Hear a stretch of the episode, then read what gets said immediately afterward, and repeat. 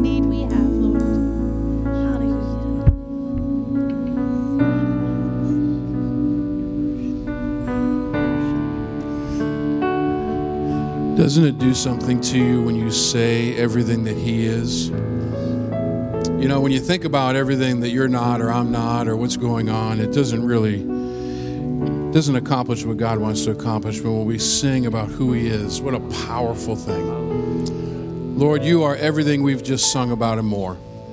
Lord, you are, um, Lord, our offense, our defense. You're, you're everything. And we recognize your greatness today in all things, all things wonderful, all things difficult. You are great. And we thank you for you today, Jesus. And you're an incredible name. Amen. Amen. Amen. You may be seated this morning. Praise the Lord. As our ushers prepare, there's a verse I want to read to you from 2 Corinthians 8 8 7 and says this But since you excel in everything, in faith, in speech, and knowledge, and complete earnestness, and in the love we have kindled in you, see that you also excel in this grace of giving. And you know, I think of all the things as people that, that we pursue to excel in. And uh, uh, maybe it's sports. You're, you want your kids to excel in sports, and they're a part of travel teams and different opportunities, or, or math clubs, different, different opportunities there, engineering clubs, or even as adults, we want to excel. So, you know, we get uh, uh, graduate degrees and we get extended training, or whatever it might be. We take chances and we, we excel generally in life in a bunch of different things. I don't think I've ever known anyone that their goal was, I'm going to excel in giving. I, I, I don't know if I've ever met anyone that said, that's one of the things I'm going to excel in. But can you imagine what would happen as, uh, as God's people if we raised children and encouraged grandchildren, and as adults, we said, you know, of all the things I can excel in, this is one thing that I'm going to really put on the radar for my life. And this is an opportunity we have this morning to excel in that. And so, Lord, thank you that we have the opportunity. You've given us a mind to think and skill and ability and creativity. God, thank you that we are people that can excel in things. Help us as individuals and as a church to continue to excel in that grace of giving. In Jesus' name, amen.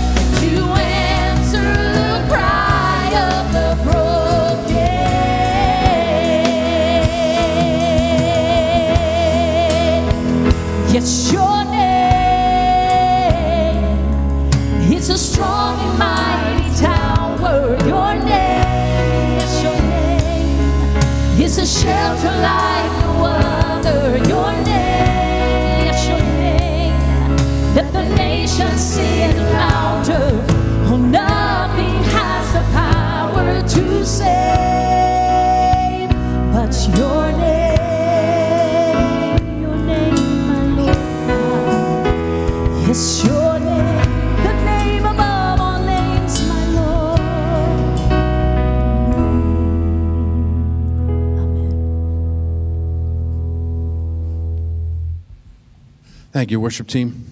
Appreciate you guys.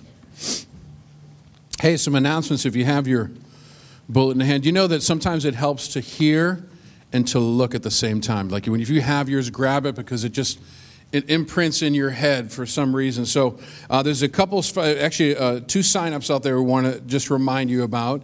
The Missions Choir. And uh, again, that sign up is there. Please check that out, sign up. And uh, that's going to be for, I believe, March 6th is when the uh, actual uh, missions banquet will be. So please make sure you check out that. And then, super important, um, our baptismal that's coming up on February 6th.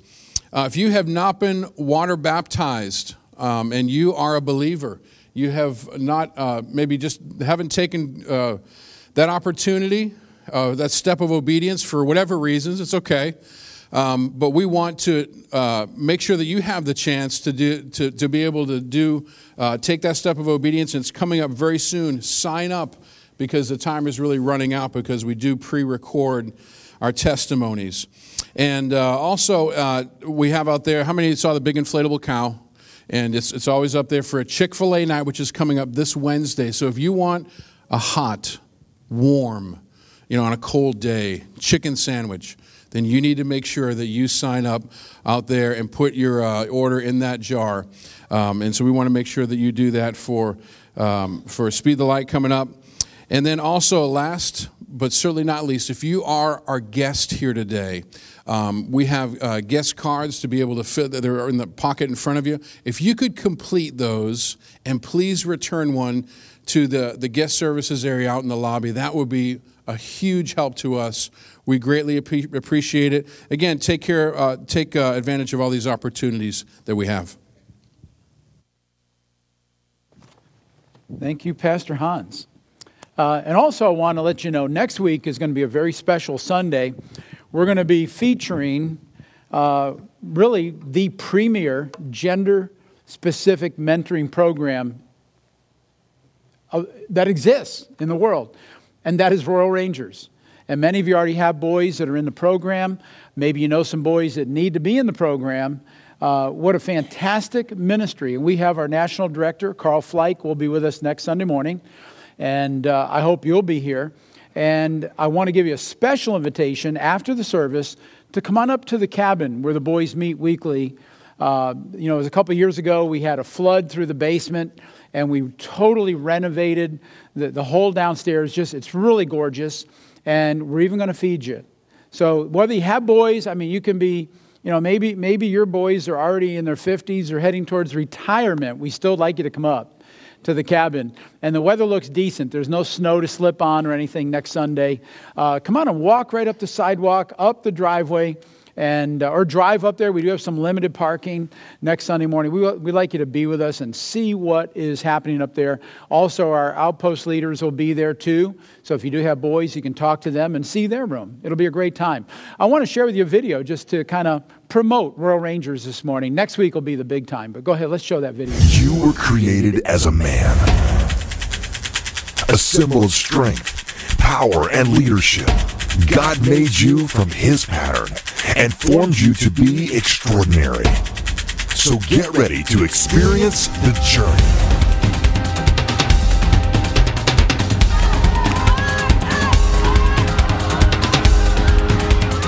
It's time for adventure.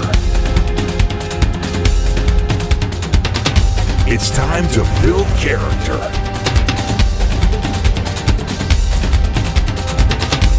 It's time to take on the task. Adventure with a band of brothers. Character becoming dangerous for good. Task developing leadership skills that make you come alive. Royal Rangers experience the journey.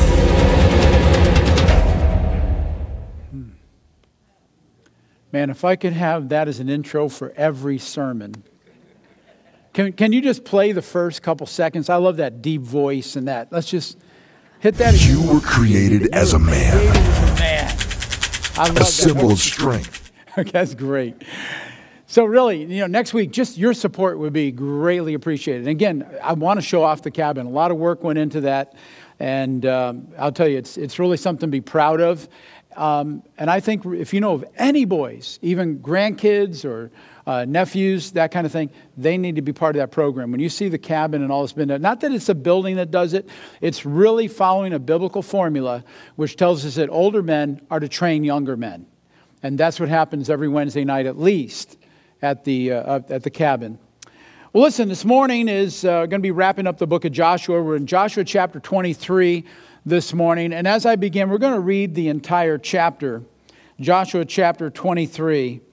And it begins with this, verse 1. After a long time had passed, and the Lord had given Israel rest from all their enemies around them, Joshua, by then an old, by then old and well advanced in years, summoned all Israel, their elders, leaders, judges, and officials, and said to them, I am old and well advanced in years.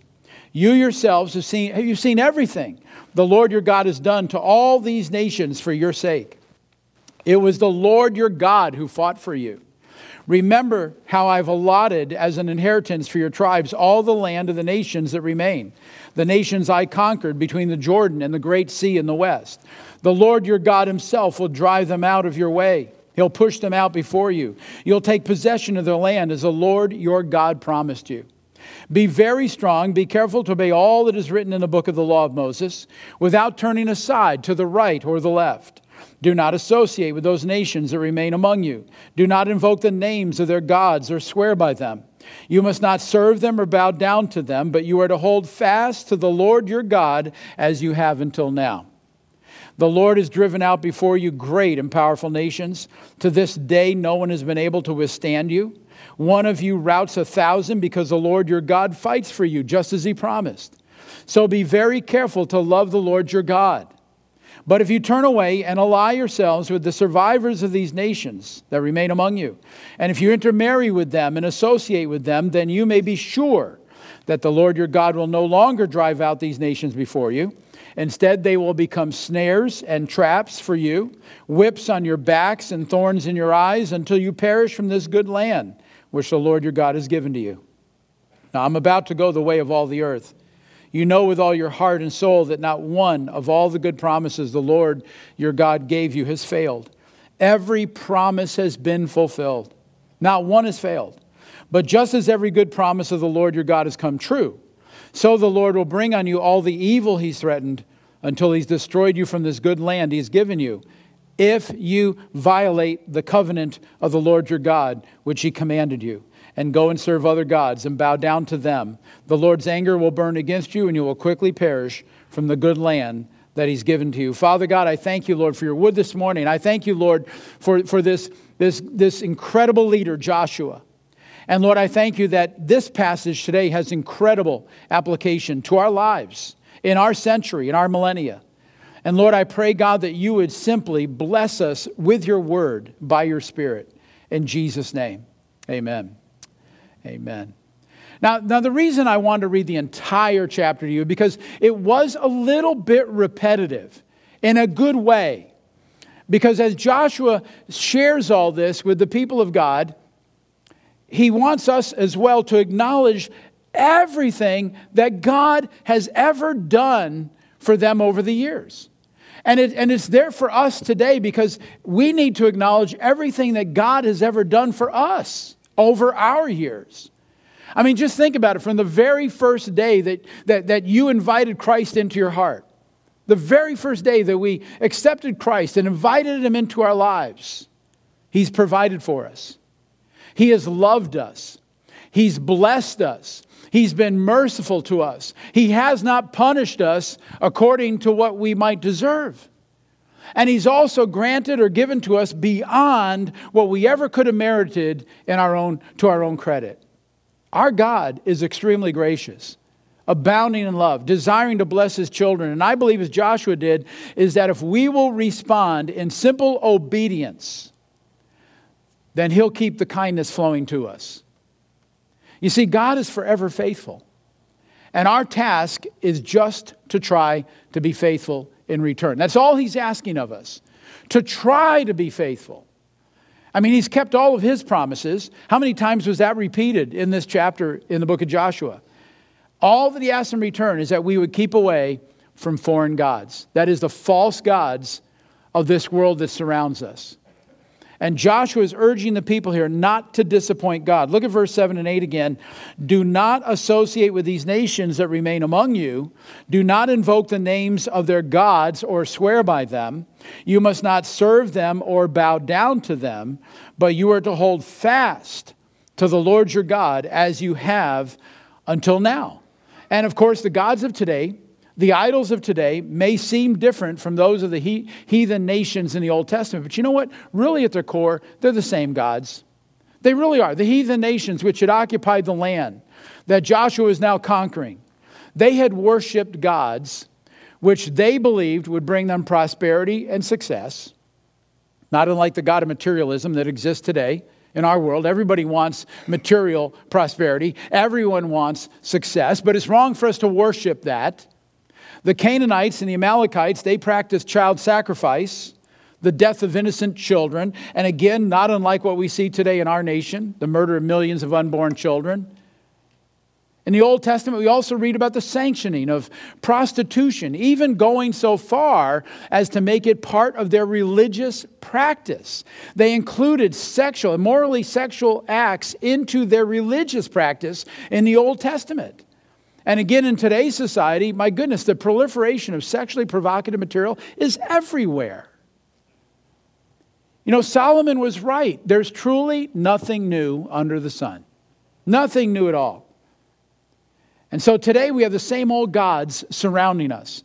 We have the same old gods summoning us. Just as in my previous message from Joshua, when I had shared about the meanings of the names of the very cities that Joshua had conquered, there are cities in our lives which also need to be conquered. I talked about that last week. They may have different names today, but they're still nothing new. And although the names of these gods may have changed, they're still the same. It's one thing to be in the world, it's quite another for the world to be in the church. And you know, something very interesting happened really quite a, quite a number of years ago now uh, in, in a church that I pastored in the past, in, in our ranger outpost. One of the men in our church was given a devotion to the boys, and he wanted to know who the boys admired. He wanted to know who they idolized, who they looked up to. And, and so he asked them, he said, Who do you most want to be like? Who do you want to be? Who do you, who do you admire? Who do you want to imitate? And, and I'm sure he thought they were going to shout answers back going back then, like Michael Jordan or Al Iverson or maybe some other prominent sports personality. But you know how they answered? And, I, and, and, and it, really, it really was out of the mouth of babes. It was very telling, very revealing. Um, they, they might have been messing with them, but I think there was a lot of truth in what they said. But, but when he asked them, Who do you most admire? Who do you want to be like? And I mean, this was a handful of kids. They all said the same thing. They said they wanted to be like, like themselves. Their answer was me. Who do you want to be like? And they all said me. And I'm sure they were, they, they were probably being facetious, but I believe that they were also being honest. Because children today, like children 20, 30 years ago, were having their egos built bigger and bigger every day. They were constantly being told at home, in school systems that they're special, and I believe that, that we should tell them this, but you know, there's a balance. There's a balance. And, and possibly the motivation in the public arena is noble in that they believe that a good and healthy self esteem will help kids to, to properly develop and be involved in things besides destructive decisions and bad behavior. But, but you know what? The motivation can be 100% right and yet the method can be all wrong. You see, truth out of balance is a lie. For example, the Bible says that we are to love our neighbor as ourself.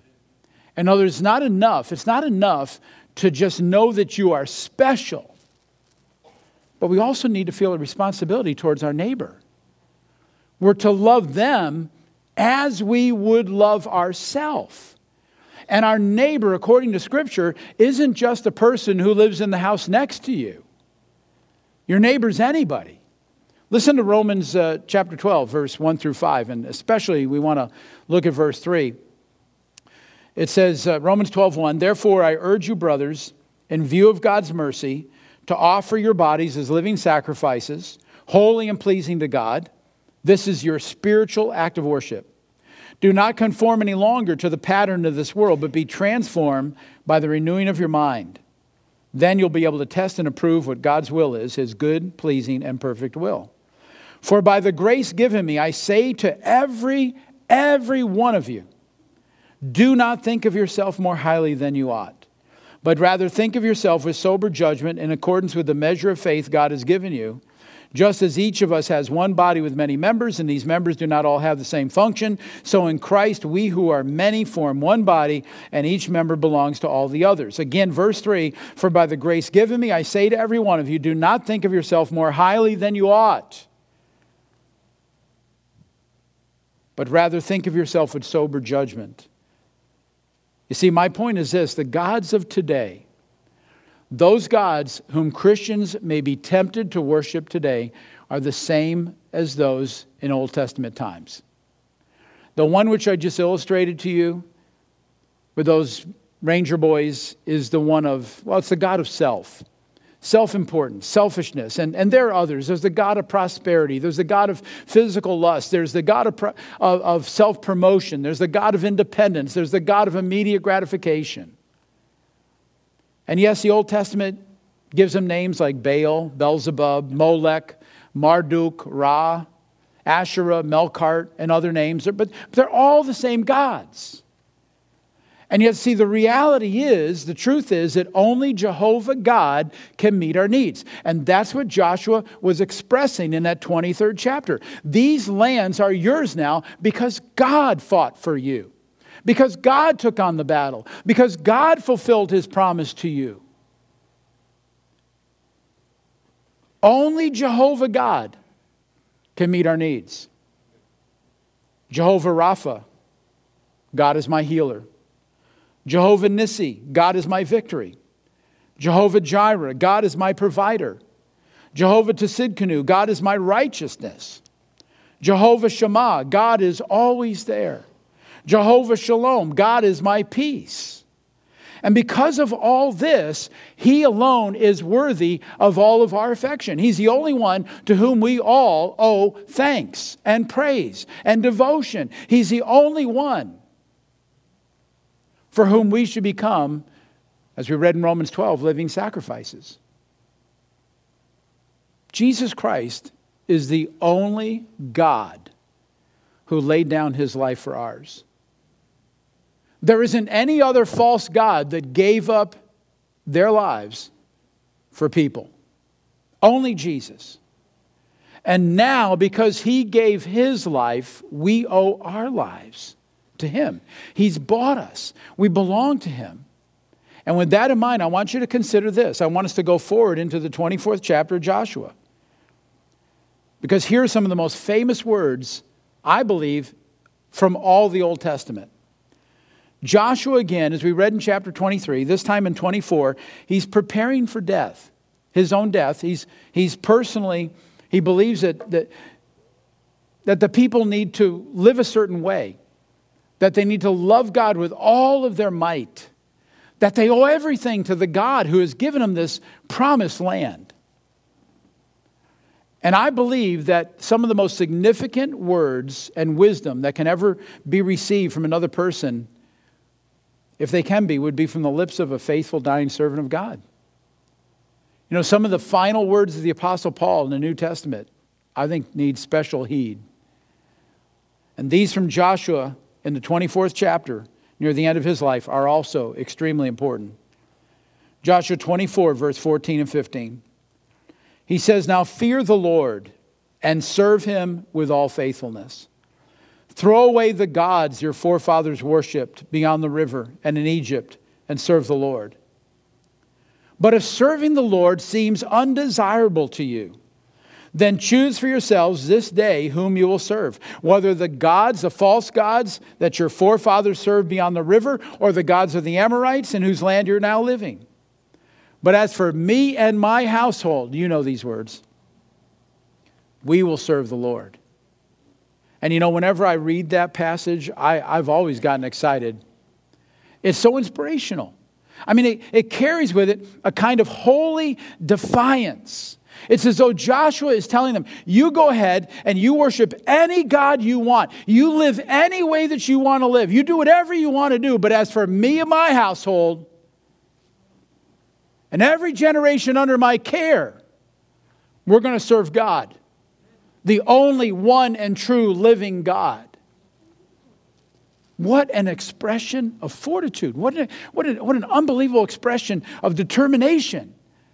He doesn't care what anybody else does. I mean, he cares, but they're not going to influence him. You do whatever you want to do. Here's what we're doing. He knew God's agenda for his life and for his family and for his heirs. And you know what the truth is? That every household represented here today needs to have that same kind of conviction. We really do. I mean, we ought to be able to say to one another, serving God seems undesirable for you. You don't want to serve Him? Hey, you choose. You make up your own mind. But as for me and my family, my mind's made up. And again, as exciting as that is for me, you know, it's not just an emotional decision. It's never been an emotional. decision. I'm committed. And unless you're committed, there are going to be a lot of Sundays in your life where instead of being here to worship God, you're going to be out in your yard working and landscaping, or you might cut, cut out and hit the Sunday brunch before the rest of us can get there. You see, we always have this choice. We can worship the God of a greener lawn, or we can come here and worship the God of the entire universe. Who, by the way, will someday torch your lawn and all the elements that make up this earth and He alone will create a brand new heaven and a brand new earth. I mean, personally, that's why I can only go so far with killing weeds. You know what I mean? It's just, I can only go so far with mowing it too, but. I, and I, I, can't, I can't help but think of Elijah in the Old Testament. He had a more stringent admonition, yet very similar to Joshua. Look at this. It's 1 Kings 18, verse 21. Elijah went before the people and he said, How long will you waver between two opinions? Okay? Get off the fence. How long will you waver between two opinions? If the Lord is God, follow him. If Baal is God, then follow him. Does that make sense? But then it says, the people said nothing. They said nothing. You see, we shouldn't live like that. We shouldn't live like this is some kind of ongoing debate. The issue for me was settled the day I gave my life to Christ. And it ought to be the same for every one of us. We need to live this out every day, not wavering, but being of one mind. And folks, you know, we need unity in the church body. Families need unity. There has to be a single conviction in the house so that father and mother and children all believe together that no one and no thing is more important than Jesus Christ. Either you love the Lord or you don't. And you can't love him and not love his body. And of course, one of the ways that we show our dedication to his body, to the church, is simply by coming together as a church. I shared this last couple weeks with young adults life group that basically the church in America through the pandemic, through for whatever reason, for whatever reason, us included, it seems to be a national average, but 33% of all churches across our nation, excuse me, of all churches across our nation, churches have lost about 33% of their regular attenders. We've, lo- we've, we've lost a little less than that here. But I have a friend and acquaintance in the north central part of our country, church of 9,000 people. They've come back to church and they have 6,000 people. 3,000 people just aren't going to church anymore. They're just not going to church, just like here, just like down the road, just like in Florida, just like in California, just throughout the nation. I don't, I don't know the reasoning for it, but I'm telling you what, you cannot say, you cannot say, and I'm preaching to the choir here because you're here. You cannot say that you love Jesus and not love his body. I mean, I appreciate the amen, but that really wasn't enough. That really wasn't enough. You can't, you can't, you can't say, you know, it's almost like what, what you, read, you read the epistles of John. You can't say you love God and hate your brother. How is it that a third of the church that was coming to church, where are they? You know, as for me and my household, here I am. As for me, you do it, you do whatever you, you know, you can watch it home on TV or maybe just ignore the whole thing or go back to your old life before you came to Christ. But as for me and my household, we're going to serve God alone. I have no other gods. I have no other gods. I tried the other gods before I found Jesus or before he found me. And they don't work. They're evil. They're harsh taskmasters. You cannot love, you cannot say you love Jesus and not love his body. You cannot say you love Jesus and not love his bride. He gave his life for his bride. We need each other. And you know what? We're blessed when we just come together and hear the praises of the person standing next to us. I mean, I know they're not praising us, but it's just nice to hear their voices praising the same God that we're praising. And you know, besides that, too, we have a tremendous impact when we pool our resources together and whatever we do, whether it be hands on ministry, whether it be financial giving or missions or ministry opportunities. That's the strength of the body. It's not one piece. It's all together. And what's so sad today is that many Christians, as I said, is, you know, they just take it too lightly. Contrary to what we hear in the media and even by some Christian experts, America is still largely a Christian nation at its core. 81% of Americans consider themselves to be Christians. That doesn't mean that they are. But it's, we're pretty, pretty accurate knowing that about half of our population in America are truly born again Christians. Just over half. But here's the problem there's also a lack of solidarity among believers today, especially in the United States. Our church parking lots are just not as full as they ought to be, partly because we have the freedom to worship, which means we also have the freedom not to worship. And because we have these freedoms, it's easy to take them for granted. And we do. And I, I don't want to sound like a, a legalist, but something should be sacred to us between the hours of 9 and noon every Sunday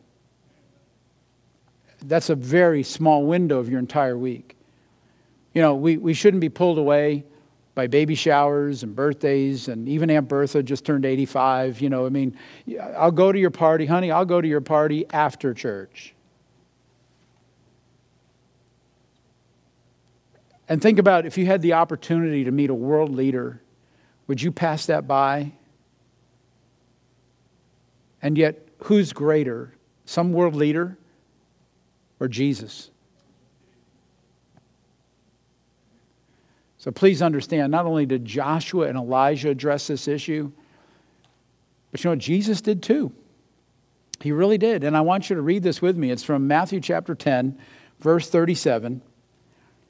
Jesus said, Anyone who loves his father or mother more than me is not worthy of me. Now, just imagine here, okay, father or mother. They should be pretty high on our list.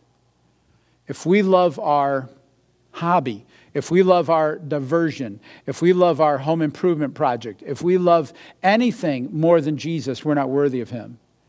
And he's putting us in terms that we just can't back out on that one. says, anyone loves his father or mother more than me is not worthy of me. Anyone who loves his son or daughter more than me is not worthy of me. Anyone who does not take up his cross and follow me is not worthy of me. Whoever finds his life will lose it. Whoever loses his life for my sake will find it. And our culture has made Sunday to be like just any other day. And I'm not saying that we should, you know, we're not, we're not meant to worship Sunday. We aren't to worship the day, but we do need to elevate the day. But for, because for 2,000 years, the church has agreed that Sunday would be our time to come together and worship the creator of this universe. That we would worship Almighty God and worship Him as one body. And so that's why we're to begin every week by worshiping Him on the first day of the week, setting aside time on the first day of the week to worship the one and the only living and Almighty God. And you know, not only does it express our love and devotion for the Lord when we commit these times of worship to Him, I mean, it, it blesses Him when we get together like this. But you know what? It also serves as a notice, it serves as a witness to even family members who might be just nominal in their faith that we take this serious. Again, it's almost like when you leave the house on a Sunday and maybe some of your family doesn't want to come, it's uncomfortable for them, maybe uncomfortable for you, but it tells them, as for me and my house, your neighbors, those that might be up, and they see you pull out of your driveway, they realize you're at church. In fact, I've got some Christians in my neighborhood, and I, I, I leave early, but I really wonder, are they, are they, how faithful are they? I, I need a camera on the outside of my house. This, I just wonder, I just wonder how faithful are they? How many Sundays do they go to church? The bottom line is this we need to tell those around us you can worship whoever you want. But as for me and my household, we worship only God. That's, that, that is the most powerful testimony for your neighbors, for your family, for others to see you leave your home on a Sunday and actually go to church. What an incredible witness. It's such a small thing, but what an incredible witness. And so I want us to stand with Joshua and really make that part of our lives you're, you're going to decide. You're, I understand why he said the way he said it. You know, if it's undesirable for you, if, if you don't want to do this, if it's not, because people are going to do what they're going to do anyways. But as for me and my household, we will serve only the Lord. Let's pray. Father God, I just thank you for all you've done for us, Lord. God, just as you you enabled and you brought victory to the Israelites, one city at a time. Cities that worshiped false gods.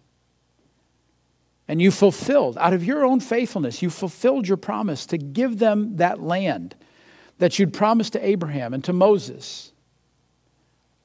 It became reality. Lord, I know that you have great things for us, individually, personally, in our own lives, as well as for us as a corporate body, as your body, as the church. But Lord, it's going to take it's going to take us having a desire to be faithful to you, to love you in return for all the good things you've done for us, to truly be grateful. Lord, to give thanks for all that you provided for, Lord. We thank you for our employment, Lord. We thank you for our families. We thank you for our homes. We thank you for every single blessing that you brought to us. Lord, help us to remember that you're the one who's given it to us. It's not something we've achieved in our own strength. But you've given us the victory, just as you gave Joshua and his people the victory.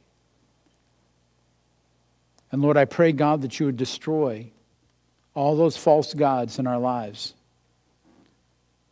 Lord, that you would help us to come against the strongholds that the enemy tries to build up in our lives, things that would distract us, things that would pull us down.